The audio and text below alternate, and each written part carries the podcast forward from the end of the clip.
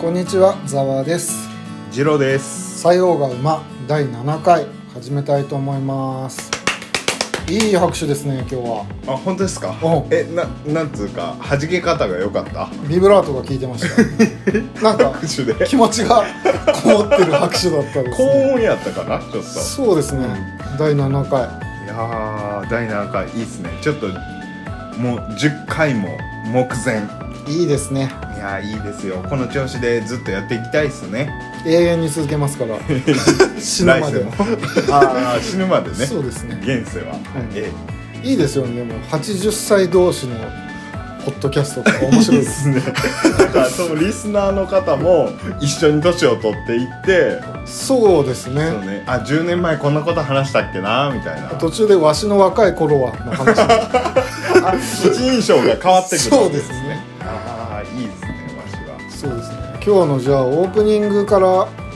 いのお話がなんかジロさんの方からあるっていうことでちょっと、えー第5回とかでも軽く話したかもしれないんですけどもう忘れました完全にえっと宗教なんですけど好きですね宗教をちょっと調べてて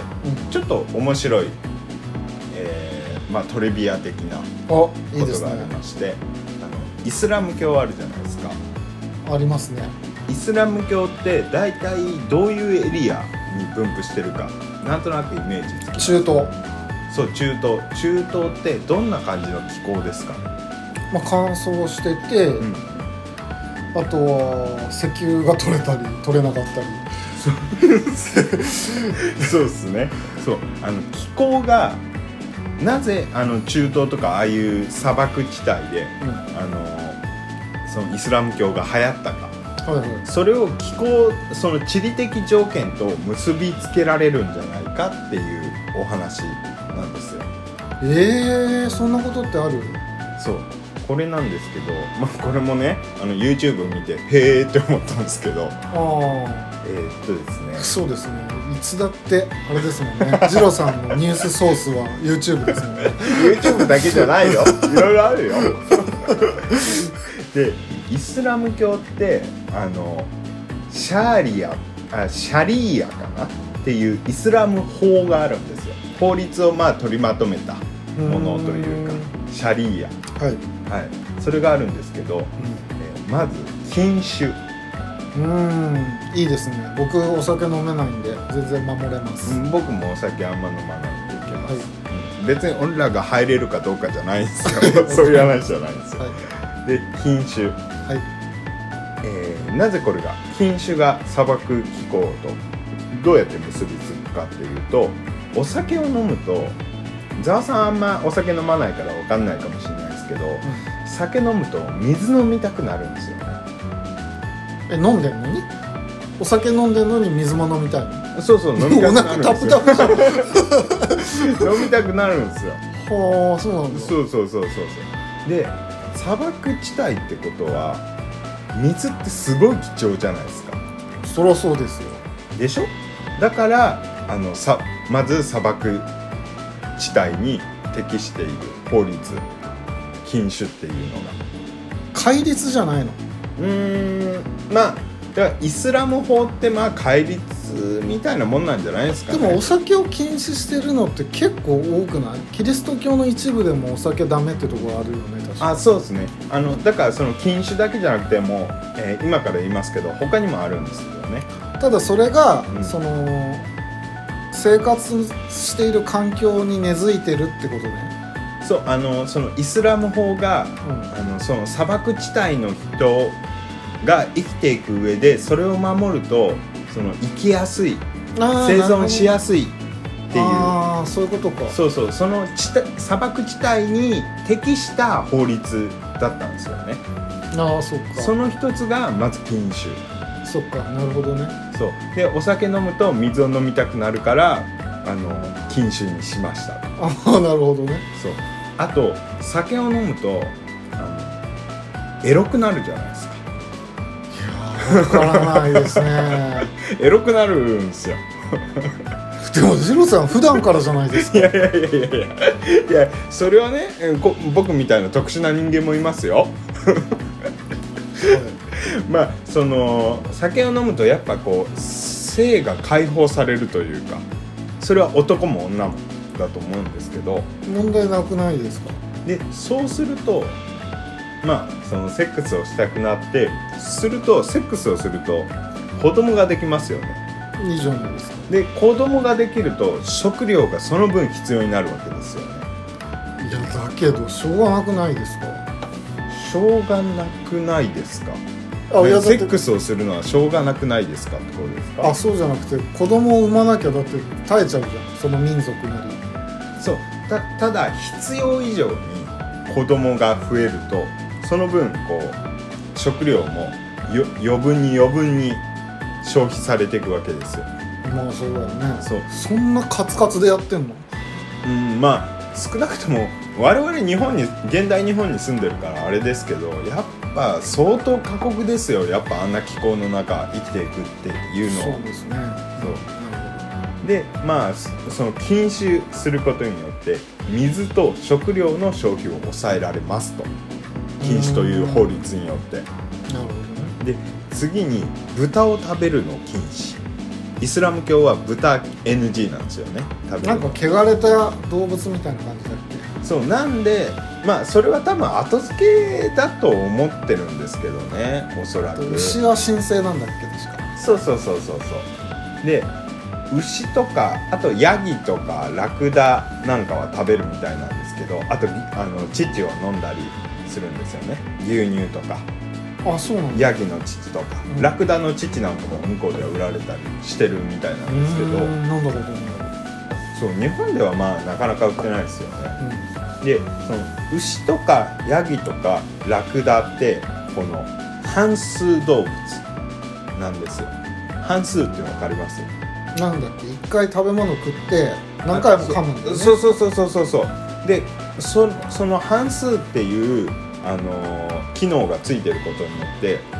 その草とか食べるじゃないですかはでその食物繊維の消化を助ける機能なんですよいうんうんだからあのーなんていうのかな無駄なくあの食べれるというか食物繊維の部分も、まあ、カロリーとしてうん吸収できるというか、であとその餌があの草だけで OK なんですよねうんうん牛とかヤギラクダなんかはでさっきも言いましたけどあのぎあのミルクが利用可能であるうんと飲めますと絞れますとでさらにこの動物たちは行動範囲が広いんですようんうんなるほどねだからこう遊牧に向いてるんですよねそれは何ヤギとかの話ヤギとかラそうクダとかう牛ヤギラクダなんかえです牛食べちゃダメでしょ食べていいのえっとね牛が NG なのはヒンズー教じゃなかったかなあそう確かか、なるほどうん牛も食ってんだだと思うよ だだと思うよで、えー行動範囲が広いから当時のやっぱあの辺の、えー中東に住んでらっしゃった方々は遊牧民が多かったですからうんやっぱり牛ヤギラクダなんかがあの遊牧に向いてるんですよね、うんで一方豚なんですけど豚はあの穀物を好むんですよ餌としてトウモロコシとか大豆とかそうだねなんか芋とか食ってるイメージあそうるわこれって人間と被りますよね食物あーかぶっちゃうねそうそそれがまずあの豚のデメリットねうーんなでるほどさらにはミルクをほとんど出さないらしいんですよ豚って確かに豚のミルクなんて聞いたことないわそうそうそうでこれがその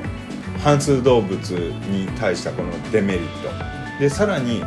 あの豚って単足だから行動範囲が狭いらしいんですよなるだから遊牧に向いていないほどうーんだからそういう意味で豚は NG だから豚を遊牧まあ、あの牛とかヤギとかぶあのラクダをあの遊牧に連れてっていざという時は食料にしたりするわけじゃないですかうんでも豚は遊牧に向いてないからあの連れて歩くのは困難だとうんじゃあもう豚食べるのやめようよっていうことで豚を食べるのは禁止っていうでも表向きは違くない表向きはなんか汚れた動物だからダメみたいなだからこと多してる分それ後付けなんじゃないかなと思うんですよねそれ結構とんでもないこと言ってる いやちょっとその僕は宗教とかあんまり詳しくないからわかんないけどそのいやまあ俺も分かんないですよあの厳密なところは分かんないですけどただ砂漠気候には向いてますよね豚じゃなくてそのうあの豚を NG にすることによって牛ヤギラクダなんかを使用あの遊牧に使うまっあだていうのかはらそこに住まう人たちにとっては支持しやすいってことだよねそうそうそうそうそうそうあともう一つあの女性の肌の露出を禁止する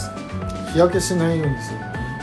これがあの男性を興奮させてセックスして子供を増やさないためもうそんなこと言ってもさ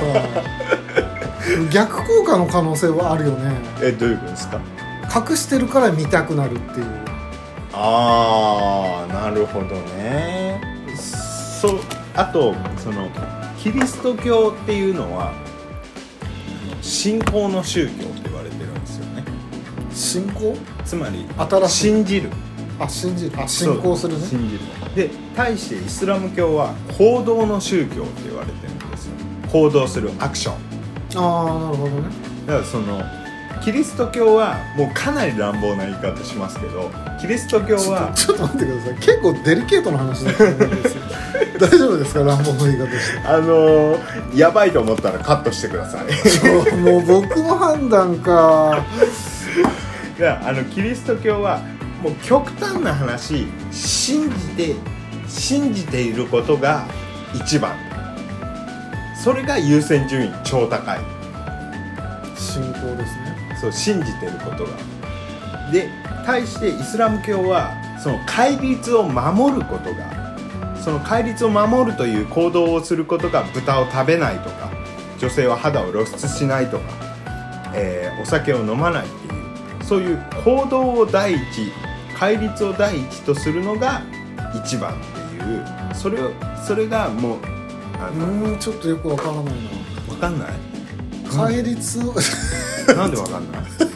どうしじゃそうじゃなくてたどうしたどうしたえーっと信仰することが一番とかうん戒律を守ることが一番とかはいはな何それ 何それっていうかさい、うんうん、えーっと結局キリスト教ならキリスト教でさはい僕の勝手な薄いイメージだけど、は結局許すじゃん全部許すじゃいうんんなんかいろんな罪を犯してもうんうん神は許すじゃうんんだからな何なんだろう えどういうこ結と局どういうことうーん何が言いたいかっていうとはい行動行動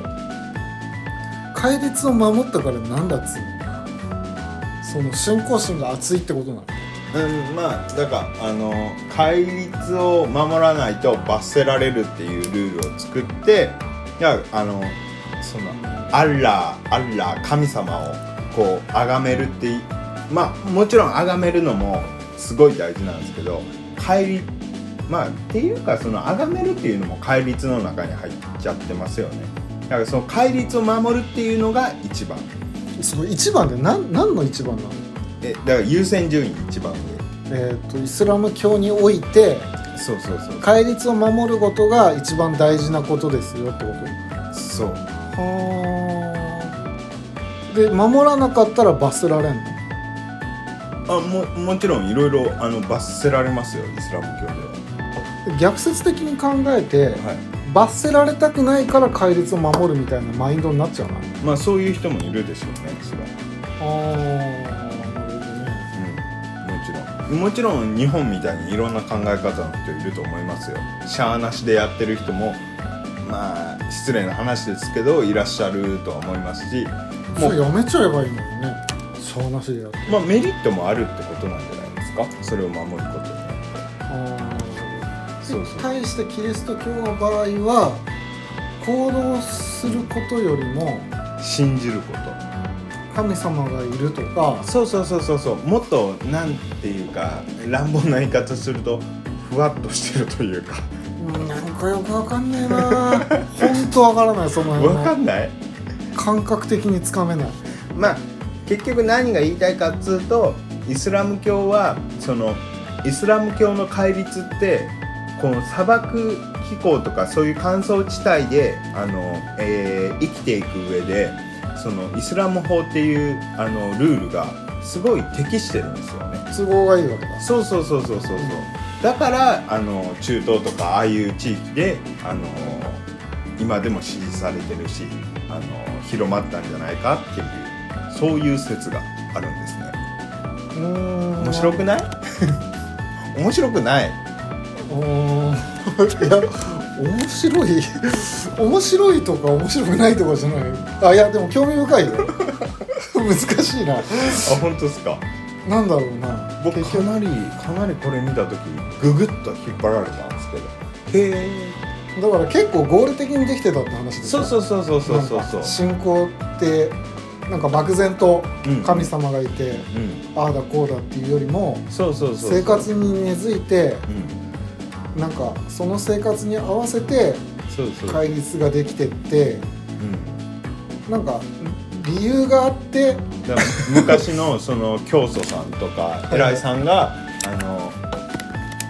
戒律を決めてくるじゃないですか、えームハンマドさんでしたっけかなあの創始者はうだから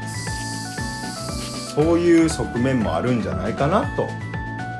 まず一番最初に作んなきゃいけない戒戒律って他の宗教と争うなだと思うんですけどそんなそんな昔の人わからないでし ょそうかう新しくじゃあ作りゃいいじゃんねダメな何の何ですか加えりゃいいじゃん新しく戒律を、他の宗教と争わないっていういやそれはねあの価値観人それぞれじゃないですかどうもなんか争う争う原因にしかなってないような気がするんだよなあのなんて言うんですかいやあるうんある一方ではたくさんその宗教ってものではいはい救われてる人もたくさんいると思うんですけど、うんうんまあ、その反面なんか争いの種にもなってますよねうんまあまあまあそうですね難しいっすよねだから、うーんこういう言い方をすると多分なんだろう身も蓋もないんだけどは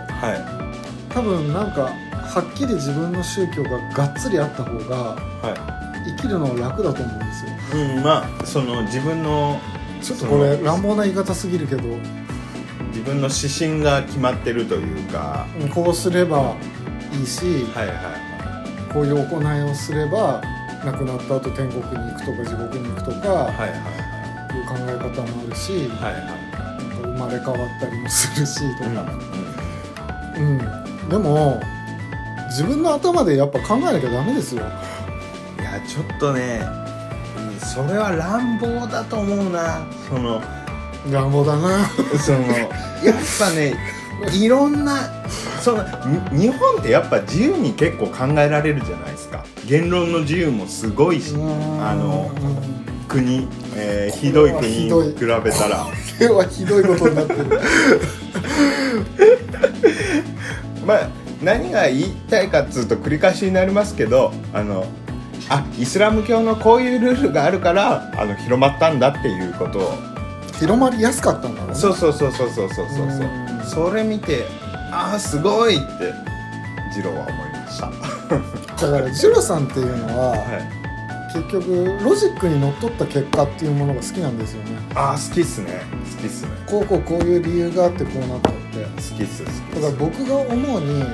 多は分勉強とかい数学とか科学とかもそうだと思うんですけど、いそうですねあのー結局ねは若干虚しさを感じる部分もあると思うんですよい虚し結さ局行き着く先は、はいそういう風にできているでまとめちゃわないですかああまあ例えばまあまあまあそのまあわかりますよはい、その雨が降るっていう自然現象があってうん、今は今でこそその太陽の光で海が蒸発した水蒸気が雲になって、はい上空で冷やされて雨になって落ちてくるっていう理屈がわかるじゃないですかはいはいはい昔の人はまあそういうふうにできてるんだなとしか思ってないわけですそうよですよね神様がやってるとかねでそれが多分その数学なりうん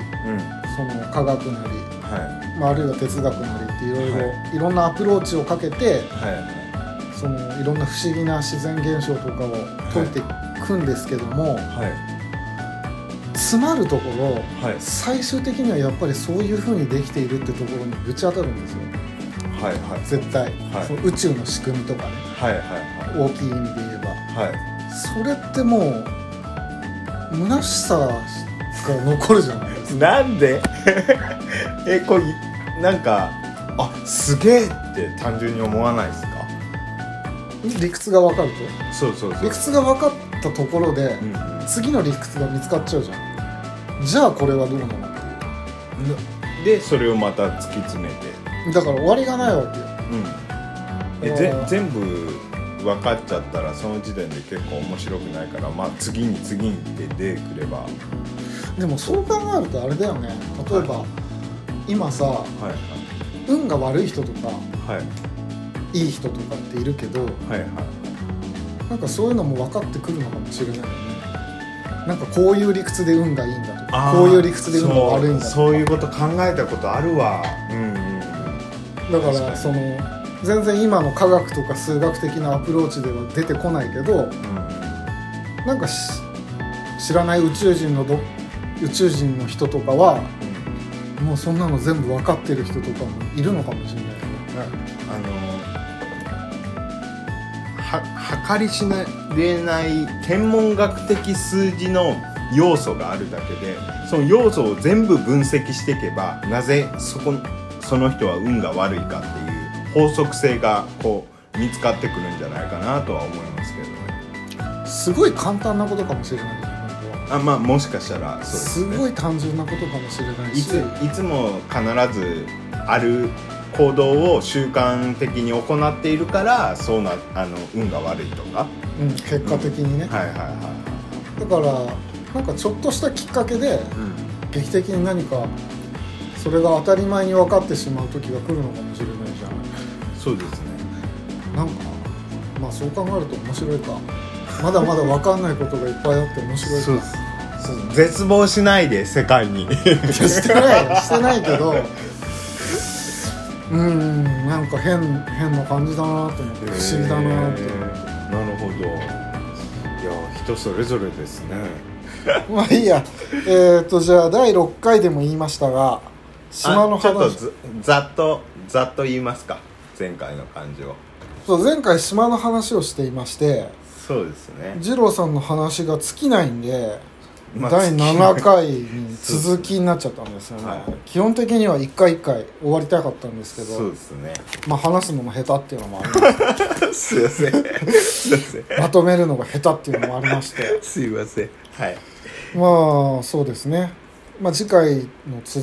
続きということで第7回もはい。島の話をはい。していただきたいんですが、よろしくお願いします、はい。えー、前回が、え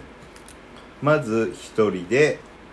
小笠原諸島に行きましたと。はいで、その翌年に友人と3人で、えー、伊豆諸島の新島と、あ、伊豆大島、新島、式根島に行きましたと。うんでその後その翌年に神津島っていう島に行きましてえーまあそそれは一人で行ってであここは再チャレンジしたわけだああそうそうそうそうちょっと心残りだったんであ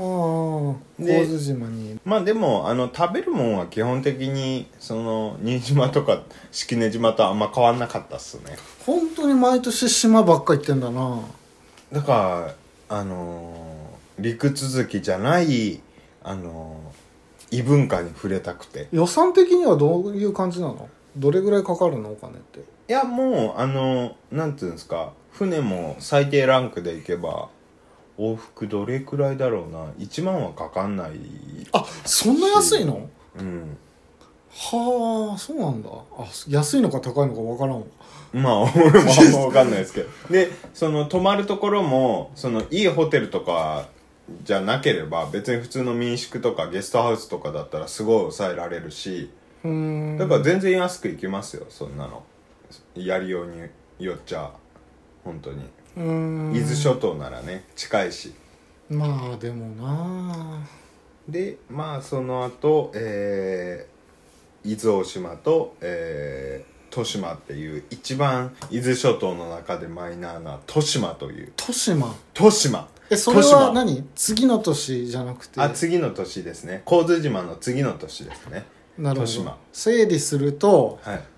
一番最初あ小笠原諸あ島に行小きました笠原諸島に一人で行きましたはいで翌年友達と3人で、はいえー、と新島と式根島に行きましたとそうですで次の年に神津島に一人で行きましたと、、はいいはいはいでその次の年にえーっと伊豆大島とうん豊島っていう島に、えーそれはすいませんあの当時付き合ってた彼女と行きましたあなるほどええもうなんか旅の目的 がずれてきてますねちょっと迷走してたんでしょうね僕も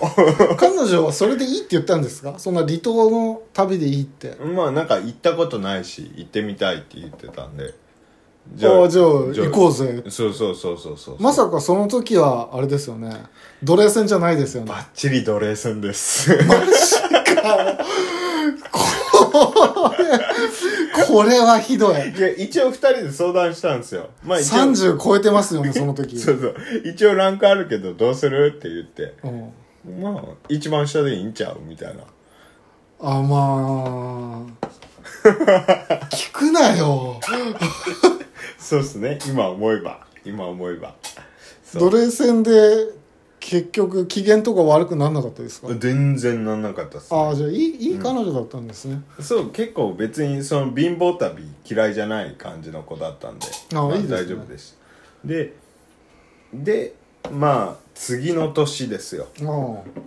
まだ伊豆諸島他にも島はあるんですよ、うんその三宅島聞いたことあると思いますけど、うん三宅島とかあと三倉島っていう島なんかもあるんですけど、あはいはいはいあと八丈島ああある有んで名すけどですね、うん、なんかもうその時点でなんか伊豆諸島にちょっと飽きちゃって伊豆諸島はもういいかなとそうなんていうかあの要は田舎なんですよあ本当島の方には申し訳ないけど俺の地元と同じようになんかあ普通の田舎だな島っていうだけで文化はそんな全然違うわけじゃないな本州とって思ったんですよなんかもっと文化違うところに行きたいなって思ったんですようんでそれで海外だ違う海外じゃない残念残念残念ちょっとあのもう少し日本の中のあの海外あー離島文化をに触れてから海外行こうと思ってたんですよなるほどねそうでそうなるとやっぱ琉球の方だよなでもうーん 沖縄はなちょっとな天の弱な俺としてはまだちょっと行きたくないなって気持ちがあってそれがよくわからないね どう普通に楽しいしいいとこだ けどそういいとこなんですけどねでどこがいいかなって思った時に奄美大島ここに出会ったわけでああ奄美大島ね、はいはいはい、そうそうそう縄文杉のとこでしょすそれは屋久島だああそうだそれそれ前もやったよこのやりと りそうだ奄美大島はハブかえうんそれは沖縄じゃないかなハブとマングーそうだス奄美大島って何がいいのあでも奄美大島にも確かハブヤンはバ出ルクるイんナだヤンバルクイナヤンバルクイナもあれは沖縄じゃなかったなんだよ奄美大島って奄美大島は固有種がめちゃくちゃ多いんですよちなみにそうだよねそうそうそうそうでそのなんで奄美大島にしたかっていうと調べてると結構文化がやっぱあの昔琉球王朝に入ってたんですようん奄美大島ってはいはいだからやっぱ琉球系の、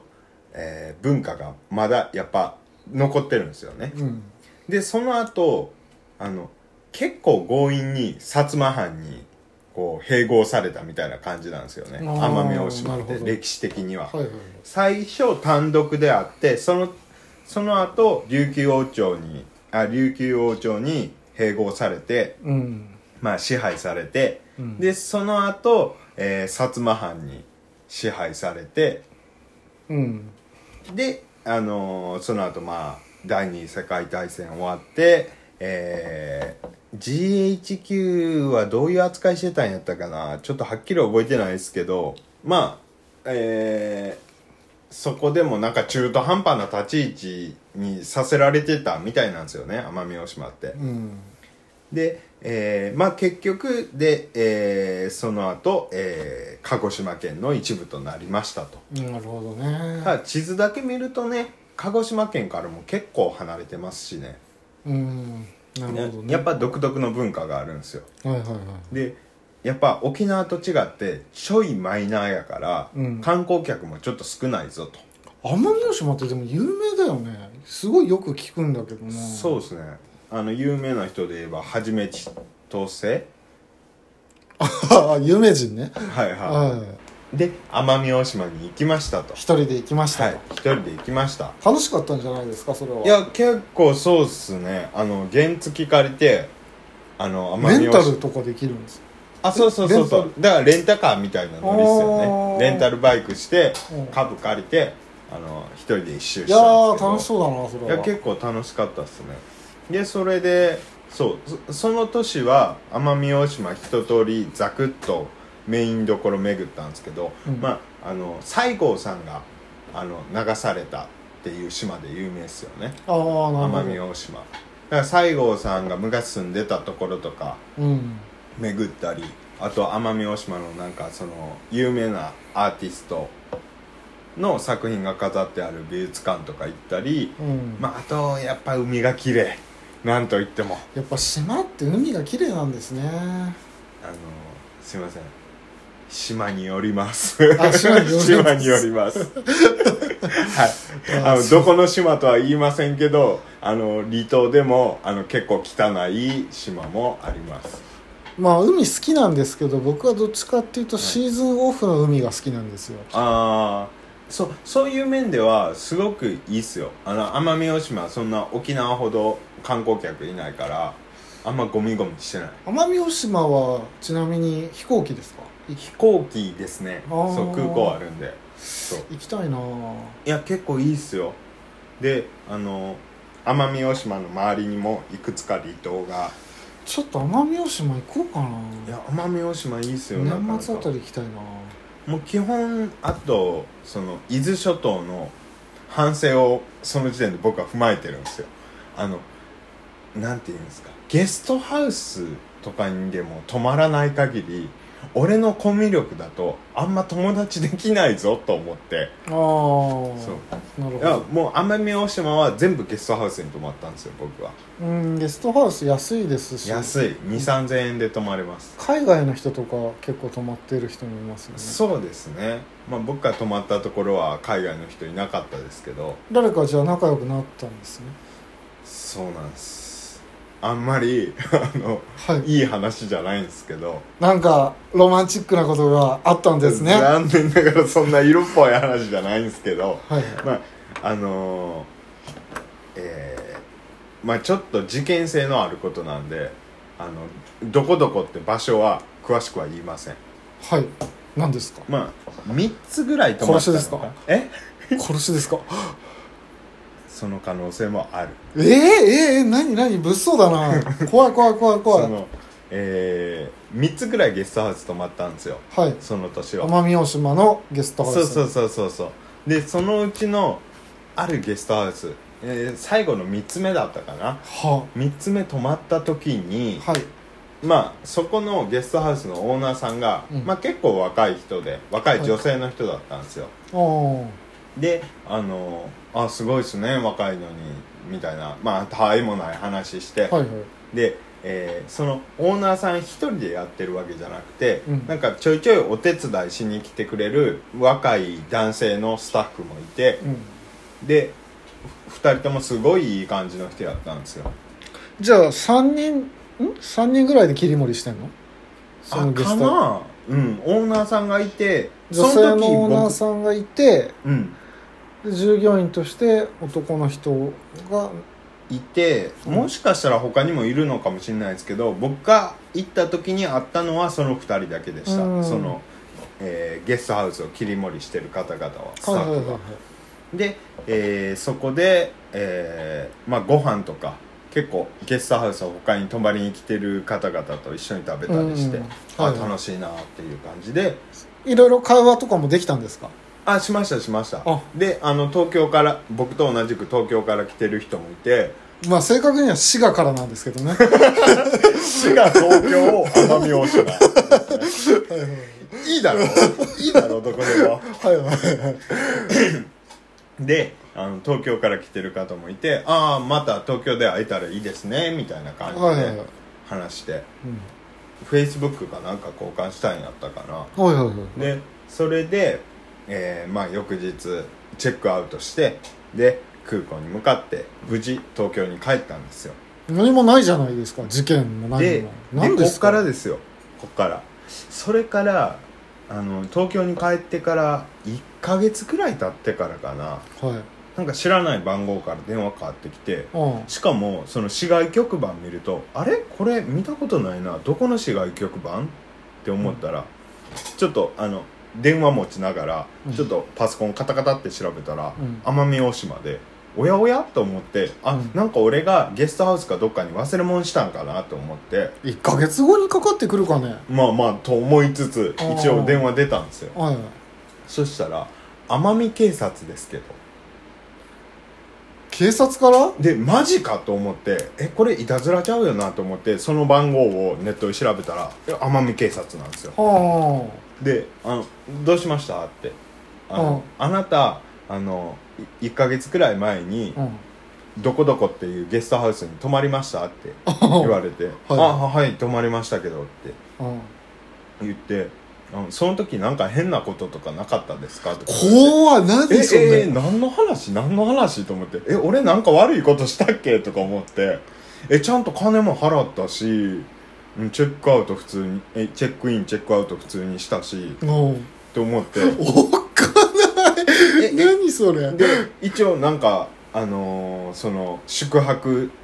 僕が滞在したうん間のことを一通り聞かれてはいはいあわかりましたちょっとまたもし何かあったらあのであのまた電話するかもしれないですって警察の方言われたんですけど「えすいませんあの何があったんですか?」とうんまあそうだ よねそこでそう聞いたらうんそのゲストハウスのオーナーさんさっき言った女性の方はいはいが行方不明なんですと。はでいくつぐらいの人なのオーナーさんえっと多分僕と同世代かもしくは少し下ぐらいまあ30代の中頃かうまんずといや僕が行ったのが3年くらい前でまあまあまあ30前後くらいだと思いうんなるまほどねすでえーっと聞いてくうちにその失踪そうそうそうそうそうまあ失踪うん行方不明っていうことが分かってうん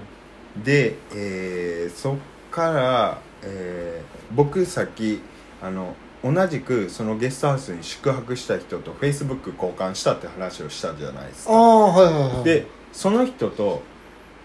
ちょっとそんな電話があったからちょああなるほど連絡しっとてみメようッセージを送ってみたんですようねんで向こうからも「あ私もかかってきたよ」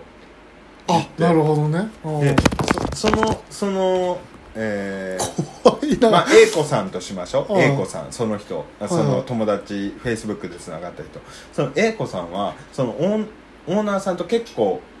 僕は1泊しかしなかったんですけどうん23泊してたのかなそのちょっとゲスト話が下手くそすぎて分かんないんですけ どオーナーさん女性ですよねオーナーさん女性フェイスブックで友達になった方も女性ですか女性あですこっちも女性なの、はいですいませんこれが A 子さんですね、はいじゃあオーナーさんあそうかなるほどねじゃあこの A 子さんとやり取りしてそうですあやりとありなるほどねでその A 子さんにうん A 子さんまあ言っても僕はあの僕が宿泊した1日の間に軽く喋った程度なんですよ A 子さんとはうんだから A 子さんにちょっと聞いてみようと思ってう、んなんか変なことなかったかとか、うん警察にどういうふうに話したとか聞いたんですよ、まあ、A 子さんは別に全然変なことなかったしそのオーナーさんも別に普通の人やしうんその例えば思い悩んでたりそういう様子も別に何もなかったしはいはいはいでその A 子さんあオーナーさんのお母さんがたまたまその時来てはったらしいんですよ奄美大島に。はいはいはいはいでなんかお母さんとも仲良くしたけどお母さんもオーナーさんも別に仲良さそうやったしこの A 子さんは、うんうん二郎さんよりも前に宿泊してた方ですそようねそうそうそうそうそうそううんなるほどなそうなんですよでだから僕はあの一泊しかしてないしうんそんなにそんな言うほどオーナーさんにもそんな言うほど情はなかったんですけどうんただその A 子さんはそのオーナーさんとも結構仲良くしてたしでうんお母さんとも一緒にご飯食べたりそっしてかたそっしかそっかすごい心配やっていうあであはいはいはいいやまあそりゃそうやんなって思ってうんでちょっとまたあの警察から電話あるかもしれんから、うんそれ聞いてからまた連絡し合おうやってうん言って、その時は終わったんですよ、はいはいはいはいでまたしばらくしてうん奄美、警察から電話があってあったんだ、そうそうそうほんで詳しく聞いていくうちにうんああのーまあ結局分からなくてもう行方不明のままではでこの話はあもうその捜索とかはもう打ち切りになりますみたいなこと聞いたんですよあうんでまあ一応 A 子さんにも連絡してうんもう結局どうなるかわか、えーどうなったかわからんねっていう話で終わったんですようんでもうそとりあえずその時はその謎のまま終わったんですよまあそうだよねそうえそのでもこのオーナーさんと一緒に働いてた従業員の子がたちがいるじゃんあそうその従業員のまあ他にもスタッフいたのかもしれないですけど僕が知ってるスタッフの人はその男性うんまあ仮に B さんとしましょうかスタッフの人 B 君ね B 君はいはい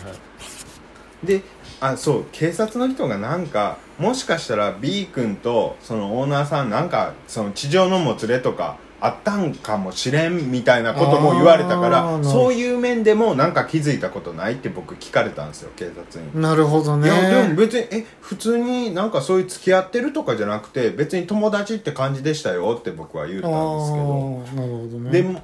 まあでも結局分からずじまいで捜査は打ち切られましたと、じゃあオーナーさんだけが行方不明になっちゃったとそうそうなんんです、そうなんです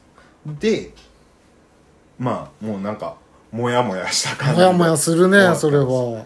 でですはい翌年僕またも奄美大島に行ったんですよなるほどはいこれ、うんでこの奄美大島は犯人は現場に戻るって言いますからね おいおいおいおいおいおいおいおい おいまあそれはあの奄美大島じゃなくてちょっと奄美大島からす少し離れたマイナーな宝島っていう島にああはいはいはい行くつもりでただそれが奄美大島経由で行くのが行きやすそうやったから、うん一旦奄美大島に行ったんですね、はいはいで奄美大島に行きましたと、はいはいで奄美大島のすぐ下に加計呂間島っていう かけろま島そうまたわけのわからん島が出てきましたねまあであのーちょっと日程とかふ船の都合上、うんあのーえーその宝島には一泊しかできなくてうんでえーっと45日休み取ってたんかな仕事俺うんでだから残りの4日くらいは全部もう奄美大島の近くで、うんあのー過ごさなきゃいけないとなるほどねうんだからあの奄美大島のあの有名なところは去年行ったし俺加計呂間島行ってみようって思ってうんでその年はまあまあ、また、えー去年みたいに原付あ株借りてうん加計呂間島まで行ってうんで、えー、加計呂間島のゲストハウスに泊まったんですけどはいはいでそこですごいそこのオーナーさんがうんすごい気さくな感じの方で、はいはいもう夜はあのえーギター弾けるから、うんなんか一緒にブルーツブルーハーツ歌ったり時代ですね 同世代やったからそうこれは男性の方ですああ男性ですあー男性なんかご夫婦でやってはるみたいなね、あーはいはいはいそう奥様もいらっしゃったんですけどみんなでワイワイ盛り上がってジローさん歌ったんですかあ歌いましたブルーハースのちなみになんて曲ですか、えーえー、青空やったか なこれがねそのねオーナーさんがねオーナーさんがねあの何やったかなあの在日の方なんですよああなるほど在日韓国人の方で、はいはいだからそそれもあって「青空の歌」がすごいあのオーナーさんも好きみたいであー歌詞のね、うんいなるほどね歌詞がそんな感じじゃないですかそれジローさん歌ったんですよねまあ俺も歌ったしオーナーさんも歌ったしうわー現場にいたくないですねそれ はいや超だら楽しかったそのそのそういう雰囲気苦手なんですよねででですよはいはいであの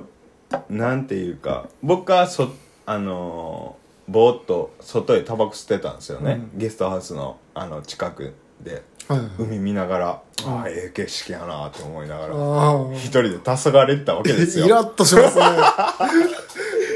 そしたらそこにオーナーさんが来はったんですよあでたわいもない世間話をしてて、うんで僕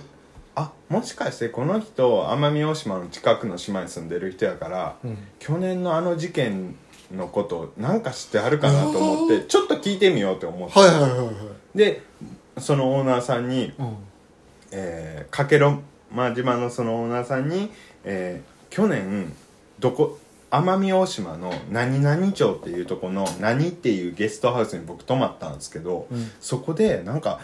行方不明になオーナーさんが行方不明になったっていうのであの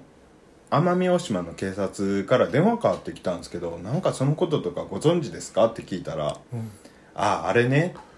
え知ってんのそうまあ怖ーやっぱね島やからすぐ話が広まるんすよねああなるほどで結局まあそのオーナーさん曰くうんまあ俺もあの確かなことは分からんとうんただあのやっぱこういう離島やと、うんそういうことってたまにあるんやと何それ怖いちちもう何これ物騒な話ではあるけどぶっちゃけ海とかに例えばその殺されてうん海とかにその遺体を流しても、うんまあバレる確率なんてほぼないとまあそうだろうねそうまあこれってそういう離島の怖いとこなんやけどだからあのーそのジャングルのあジャングルっていうかその山とかうん林の中でも、まあそうそうバレることないと海でも山でもうん離島っていうのは結構そういう側面を持ってるからとだからあのまあ一応警察は捜査打ち切ったけど多分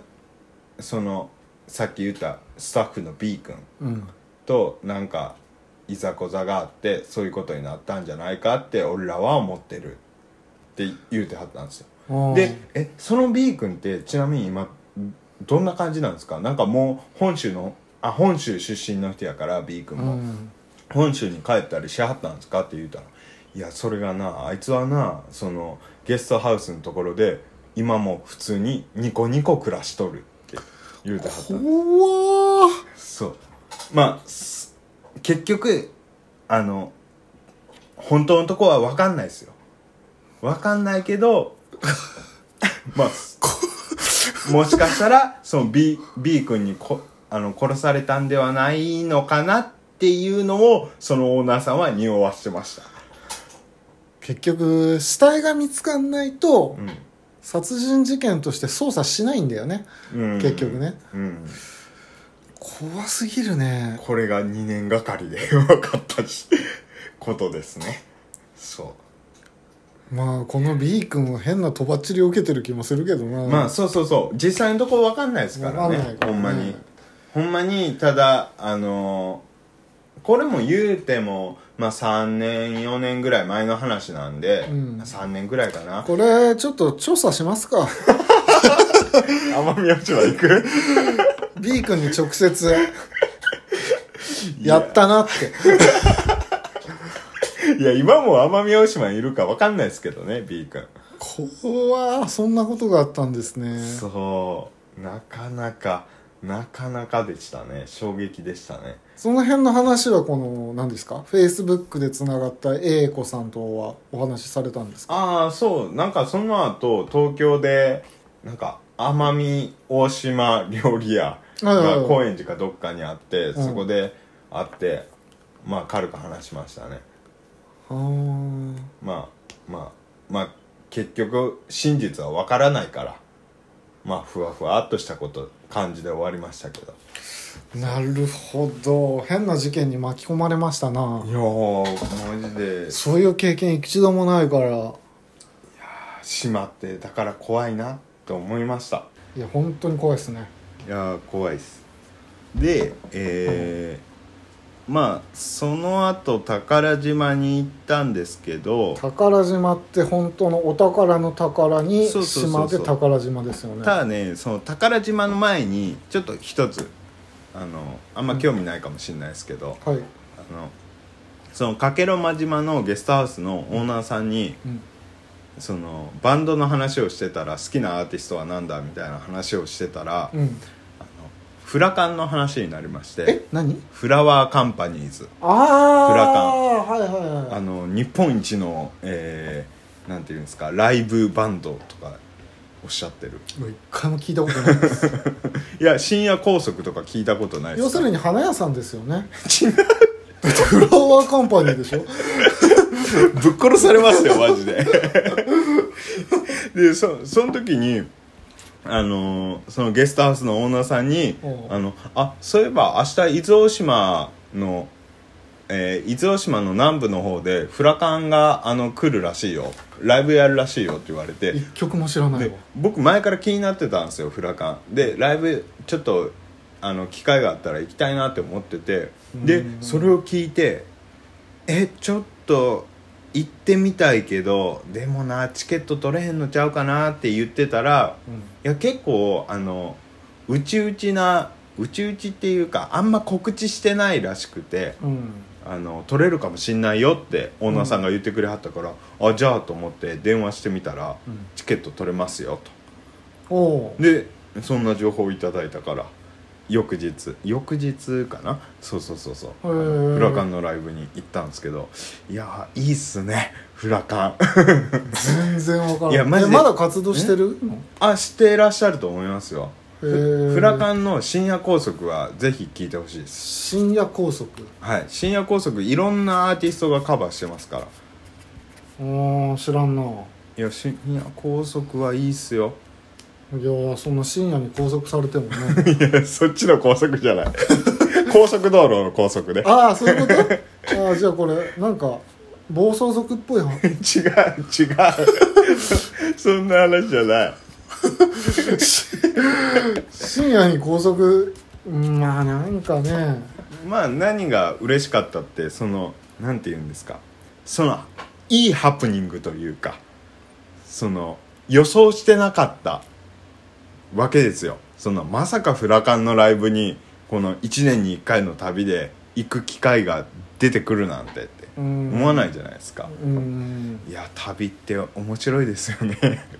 そっかそっかまあこれはだから予想しなかったことだったんだもんね、そうですいやちょっとねさっきね暗い話だったから明るい話まあ俺だけかもしれあないんけどまりにもフラカンっていう人たちのことを知らなす ぎて何のリアクションも取れないんですけど例でその後えば、うんえーっと二郎さんがはい まあ来週にでもはい「あこの人フラカンの人」って言って友達連れてきたら、うん僕普通に信じますよ それぐらい知らないですからなるほどなる ほどマジかそんなにいいか、まあ、でその後、はいそのまあ宝島に夜中の便でうん乗って、朝宝島に着くっていう日程だったスケジュールだったんですようんだからその、えー奄美大島の南部の方から、うんえー結構上の方まで、うんあの夜のうちに行っとかなきゃいけなかったんですよああはいはいその夜中の1時とか2時くらいの船が出てるんですようね、なぜ港っていう、えー港に行っとかなきゃいけなかったんですよ、うんライブ終わったのがだから8時とか9時くらいかな、んうんに終わってで僕は下部で回ってるわけですようん下部で深夜高速じゃないけど、うん暗い森の中をひたすらなぜ港までこ株って 50cc の株ですかあ原付っす原付っすああなるほどねいいややっぱねそのさっきその事件の話とか聞いてたからすげえ怖くて、真っ暗 なんだ真っ暗マジで真っ暗ー街灯はたまにポツポツとあるんですけど夜の8時超か暗いんらですよ出発してそうそうそうどれぐらいの距離あるんですか、えー、距離まあ時間にして、うん、えー、12時間走りましたね12時間はいー2時間くらいかなうそう、ん2時間ぐらい超怖かったなでこうってところですねなぜあなぜこそうなぜ市っていうあの奄美大島で一番栄えてるう都市うがん、あの市があるんですよまあそこでものなんてこまあでも端から端なわけですよねう大うん体まあまあそんなめちゃくちゃ北ではないんですけど、うんあのなんていうのかなあの結構北まあでもそれ中くらいより上、それを原付で2時間で行ったわけですよね、そうですねまあ原付って30キロが速度制限ですから 当然30キロの速度制限を守って2時間で行ったわけですよおねいおいおいおいおいおいでもおこいれ守ってないと犯罪者でですからねいやもちろんもちろんですよもちろんもちろん制限速度は守りましたええ当たり前じゃないですかやめてくださいよ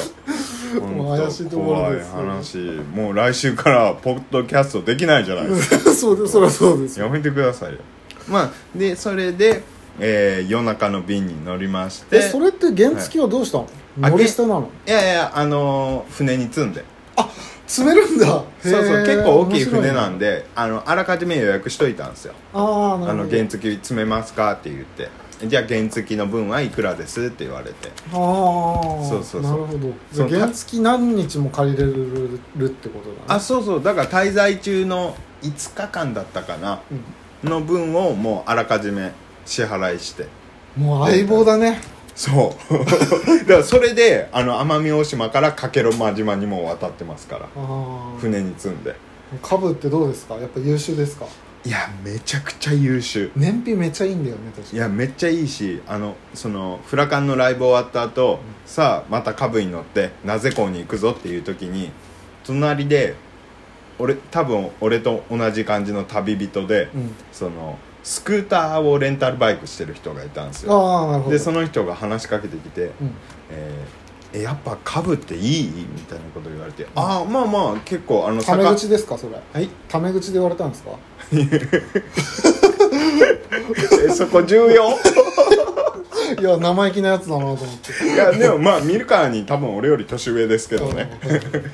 いいい感じですか?」って言われてうん言われて「あ結構坂道とかでも登れますよ」ってああのー馬力あるからいやホンダのバイクは本当に優秀ですからいねでそれですごい羨ましがられましたね「あやっぱ株にすりゃよかった」ってすごい悔しがってました よ なるほどなるほどはいよかったです株は素晴らしいバイクからねうんそうですそうはいまあそれで、えー、名瀬港に行きまして、えー宝島に渡りましたとその港からはいバイクを乗せてはい船でどれぐらいかかるんですかえーっと多分4時間とかそれぐらいですかねじゃあ船の出港が何時ぐらいの2時間だから10時とかそんなもんか10時とかえ出港は夜中の2時あ2そうなん時か1時かあで朝方着くと、ああなるほどねはいはい、はい、そうそうそうそうじゃあ夜の海なんてでももう真っ暗であの爆睡ですよあそっ か疲れてるもんねそうもうもうあの全然街灯のない夜の森の 中をひたすら走ってましたから怖いよ、思いしながらねそうそうそうそうそうそうで、えーまあ、爆睡して朝起きたら、宝島に着きましたと、はいまあ、宝島がねやっぱあのあらかじめやっぱ調べたんですけど、うレンタカーとかが借りないんですよねうん借りれるところが、うんで借りるとしたらその民宿のえーその民宿の人にあの貸してもらえませんかって言って借りたりする、うんそんなレベルそれだったらもうバイクあそうの、だね積んでった方がいいなと思って宝島は人は住んでる島なんですよね多分いや 住んでますよそうです住んでますえっとね今100人くらいだったかなすごいよね100人でうん不安だよねそそんな大きなあ、病院もないだろうしさ、あのちなみに宝島っていうのは確かね利島村っていう村のうん一つなんですよ十島村って、えー10個くらいの島が、あのーをまとめて十島村っていう村になってるんですね村なんだでも、そう十島村ってだからそれこそあの10に、うえー島って書いて十ん、ああ分かりやすいねそうそうそう十島村ですねはいこの中の一つに宝島があるとそうそうそうちなみに小宝島もあります あ あなるほどえええそれはなんかいいですねえそうそうそうそうそう、うんあのなんかねちなみにその小宝島は、その横から見るとうんあのまあ、船に乗りながらこう横から見るとあの妊婦さんの形に見えるから妊婦さんがこうあの、ね、横たわっいてやるそうそううそうそうに見えるから小宝島ってあ言いなまるすほどそういう由来なんですねそうそうそうでこの島民が100人しかいない島かで十島村の一番、えー南うんの島が宝島なんですねなるほどあまあ一番南の島っていうか一番南の有人島ああ無人島はちょこっとあるみたいですから、うん他にそうでどういう感じこれがこの船がですねあの奄美大島の名瀬港と鹿児島うん県の、まあ、本土というかうんその鹿児島港をあの行ったり来たりしてるわけなんですねはいはいはいで十島村の各島をこう巡るとうん、でこれが週に確か23便しかないんですよ週にそうそうそうそうああそうか週にかそうその関係でちょっとあの1泊しかできなかったんですよねなるほど日程の関ち係ょうでどうちのアパートでいうと燃えるゴミです ねそういうことです週に2そ回うそういうことですでなんで、まあ、宝島に行こうかって思ったっていうとまあ名前がまずありますよねなんかお宝がありそうな感じですよなんか昔えーえーそのお宝が隠されたみたいな噂が広まって埋蔵金ですか埋蔵金というかねなんか海賊のそのお宝が眠ってるみたいな噂が広がってはいはいそれでなんか結構いろんなとこからその探しに来たみたいですよ結局見つからなかったみたいですけど 国が隠したんじゃないんですかねいやいやいやいやまあそんでその宝島に行ったんですけどまあ観光客俺一人ですわああそうなんだそうそうあの他にも船に乗ってる人いたんですけどその人たちは宝島のうんうんその役場の人たちであるとか、うんそういう人たちであってあの観光客は俺だけっていうそれってなんか宿みたいなとこあるんですかあそう民宿がいくつかあるんですよねおそこにまた一人で泊まったんですけどまあいいっすねなんかね本当日本じゃないみたいそのやっとこのなんていうか離島に来たっていう感じがこうふつふつとしましたねうんいやすごく良かった十島村まあぶっちゃけねここ何日間滞在したって言いました一日一日ですあ一泊一泊一泊かえそーうっそと朝着いてはいじゃあもう起きてる時間なんてそんな長くないですかん朝着いて一日遊べるじゃないですかああでそのそこで一泊して次の日の午後の便でうん確か奄美大島に戻ってそこからえー、帰ったのかな確かこれ海綺麗でした後から島いやもう綺麗もう綺麗本当なんか魚とか捕まえないんですか釣りとかしないんですか釣りね釣りしてないっすね今まで一回もその離島に行って釣りねうん今度行ったらしてみたいなちょっとうんすべきですよまああのはっきり言ってそんな宝島について話すことそんな言うほどないですけどなんか聞きたいことありますうーんと例えば100人住んでますけど、はいやっぱ若い人はあんまいないんですねあいやあのね移住してくる人が結構多いんですよ宝島ってああ俺と同じ滋賀県出身の人もいるんですよちなみに移住してくる人が多いってなんで生活してんのこの人たちは自給自足してんのしお金はどうやって稼ぐのえー、っと主産業ですか魚だったりまあ漁業もありますしあとなんかなんかね加工品も作ってらっしゃいましたねなんかバナナのジャムとかそういうお土産にああーなるなるようなほどねそうそういうのをあの宝島内だけじゃなくて他の島にも置いてもらったりしてなんかやってらっしゃいましたねななんかちょっとおしゃれなパッケージでしたよえこんな離島でこんなおしゃれなみたいなそれをなんか東東京とかに持っていくのかなあ島内で売ってるの島内でも売ってるし多分他の島でもその販売あお卸してるところがあるっぽかったですはあ、なるほどね宝島えーじゃあ学校とかもあるってことあありますありますでも確か中学校までだったかなだからうんまあもう高校は鹿児島の方行くか奄美大島の方行くかってこう感じじゃないですかねでもそうなるとはい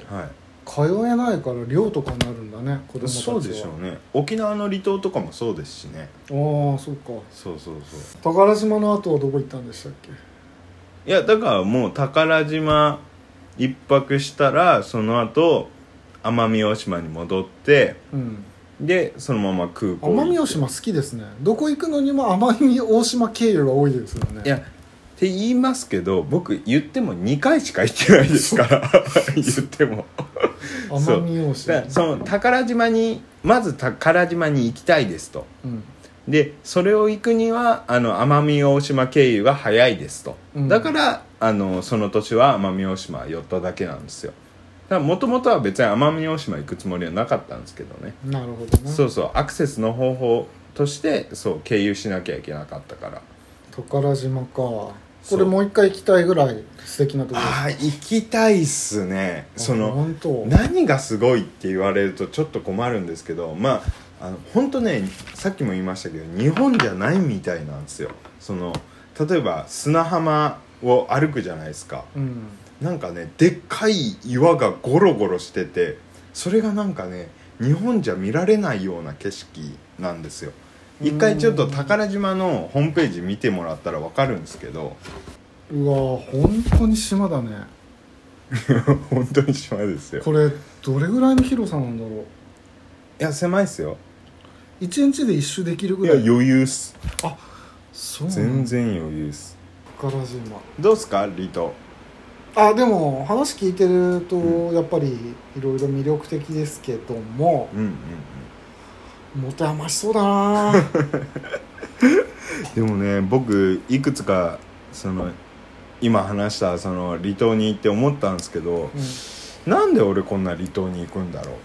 あごめんなさいえその話する前に一個聞きたいのがあってとはいはい星とか綺麗ですかいや当たり前じゃないですかああじゃあ僕写真やるんでいいかもなあでもその島によりますよやっぱ栄えてる島とかその本州本土から近い島なんかはう綺麗さは劣りますけどんうんああそこ超綺麗ですよあの行ったことないですけど青ヶ島だったかな青ヶ島あの八丈島からヘリで行くとこっすだから行きアクセスしにくいん だよ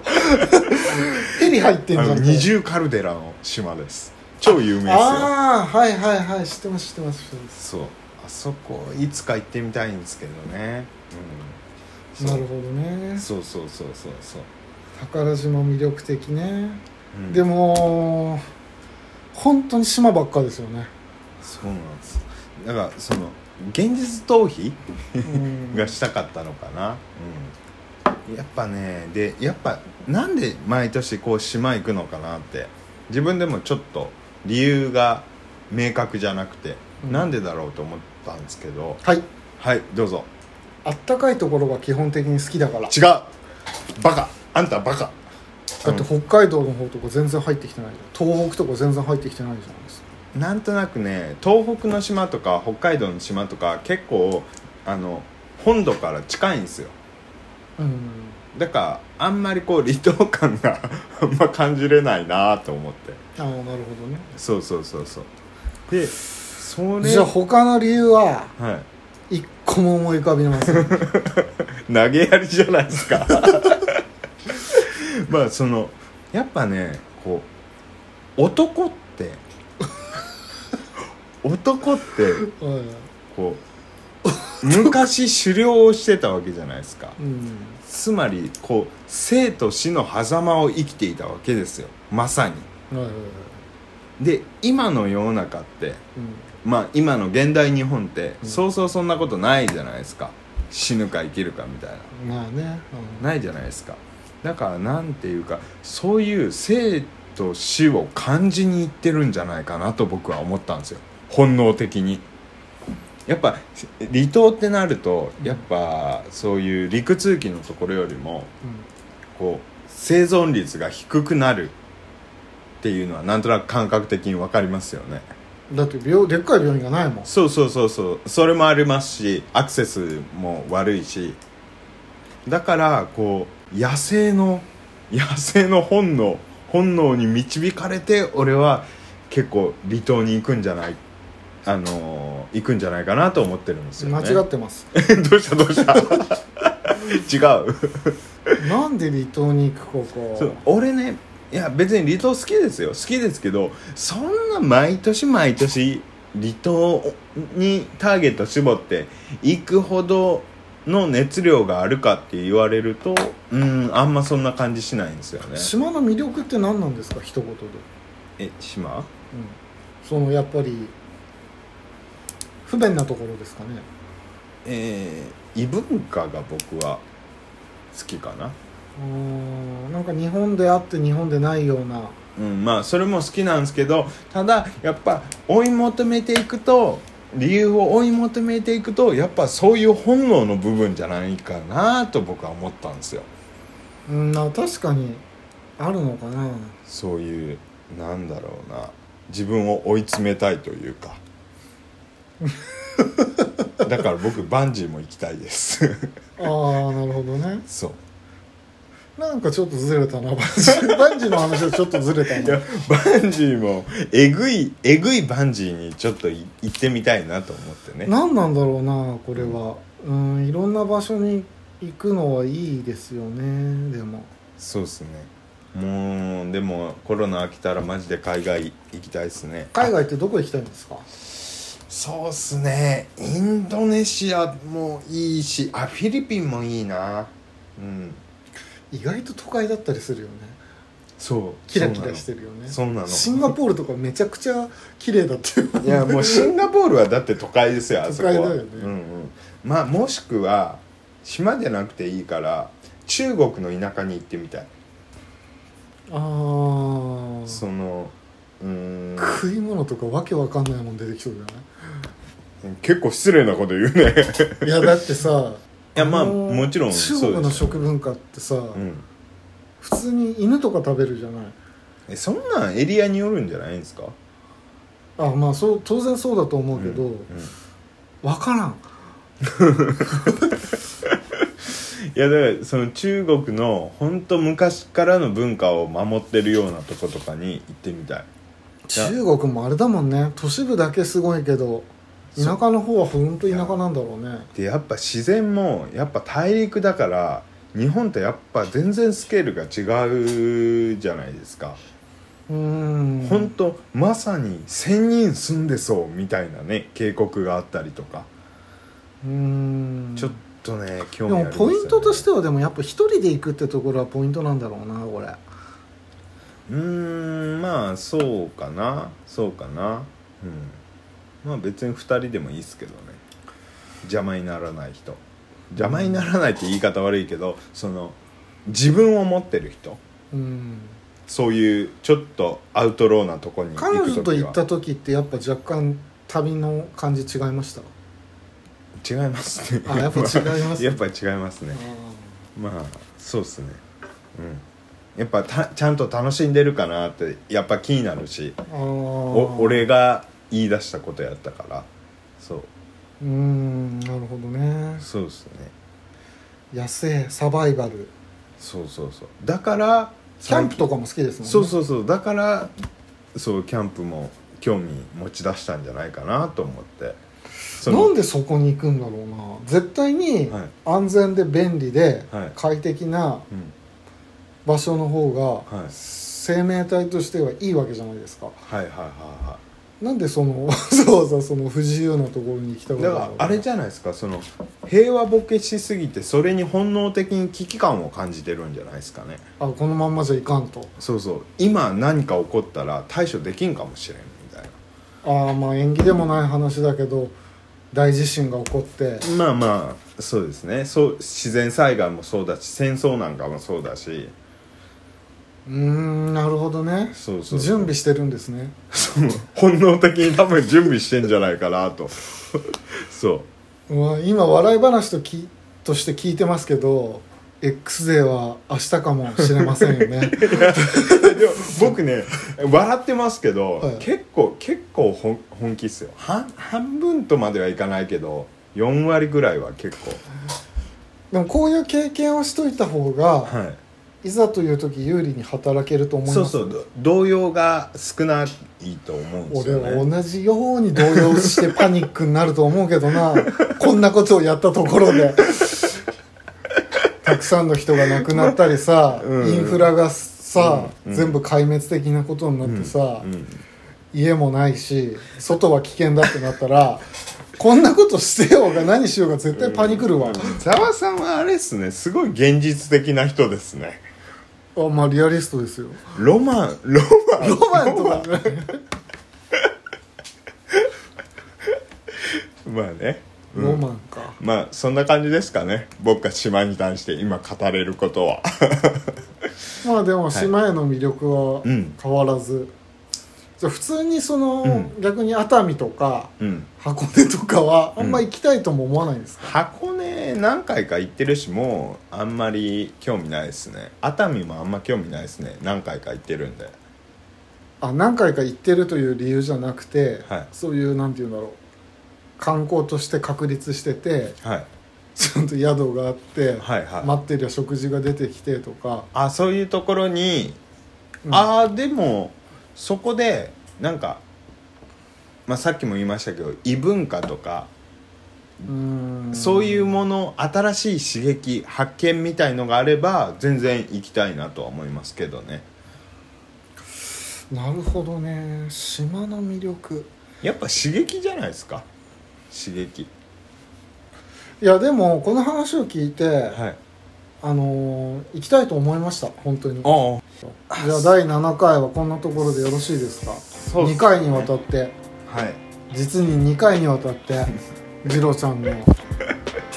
そうですねまさ島かの魅力をまさかこんなざわさんが食いついてくれるとマジで思わなかったですこれもうちょっと整理したかった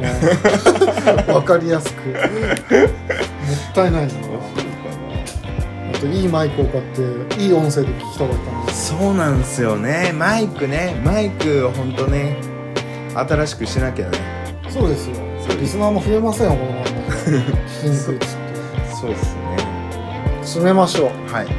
じゃあまあ第7回はこんなところで終わりたいと思いますが、はい最後にジロちゃんはいメールアドレスの方はいお願いいたします、はい噛まないでねはい